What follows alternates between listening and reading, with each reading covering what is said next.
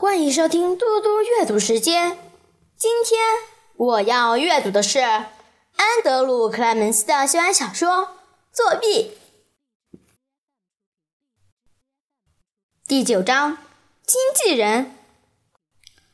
娜塔莉停了下来，她咬着牙，目光凌厉的低头看着佐伊的脸。佐伊说：“娜塔莉，拜托了，让我试试看嘛。”会很好玩的，而且我知道我做得到，我真的知道我可以。你不觉得雪莉·克拉区就是个超完美的经纪人名字吗？有一部分的娜塔莉很想直接推开这个女生走掉，然后永远不再和她说话。不过，作为写作者的那一面却让她打消了这个念头。在不到一秒钟的瞬间。以一个写作者的角度，他的心向后退了一步，观察着眼前的状况。佐伊，他很荒谬吗？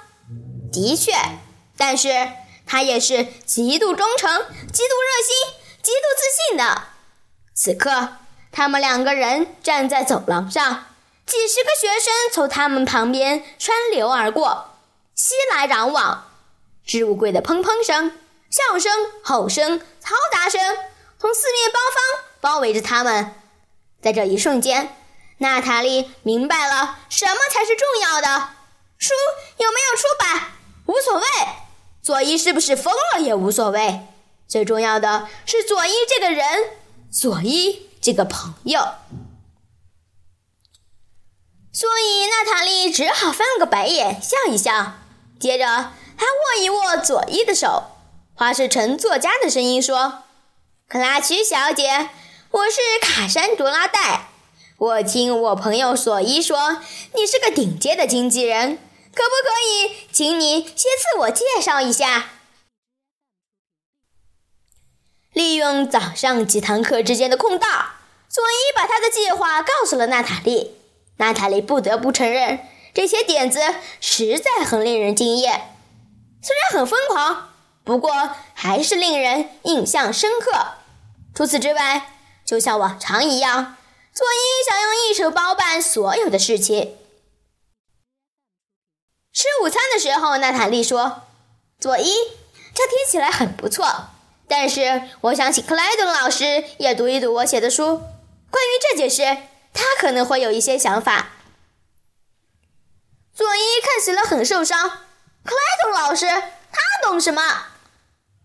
娜塔莉耸耸肩：“我不知道，就是因为这样，所以我才想拿给他看看。可是我已经计划好每一件事了。”娜塔莉眯起眼睛：“每件事？我可不这么认为。我的意思是，比如说，你看这个。”娜塔莉指着一张专用信纸。那是佐伊周末在家里用计算机设计并打印出来的。佐伊，我很不想跟你说，但这信纸看起来不像真的。我我知道，佐伊说，这张只是样本，我会拿去快速印刷，用晶圆的纸印五十张。我的意思不是那样。娜塔莉指着信纸最上面的那行。雪莉·克拉区著作经纪公司说：“你看，没有公司地址，没有电话号码，没有电子邮件信箱，没有传真电话，这样没有人会相信的。”佐伊看了娜塔莉一眼，眼神里说的是：“你真的以为我有那么蠢吗？”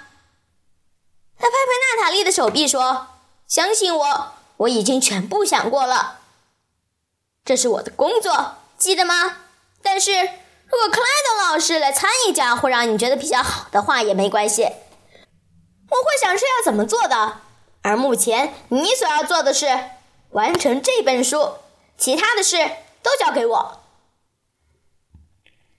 娜塔莉希望事情真的有那么单纯，不过她比任何人都明白，如果由佐伊来掌控的话，绝对不会那么简单。谢谢大家，我们下次再见。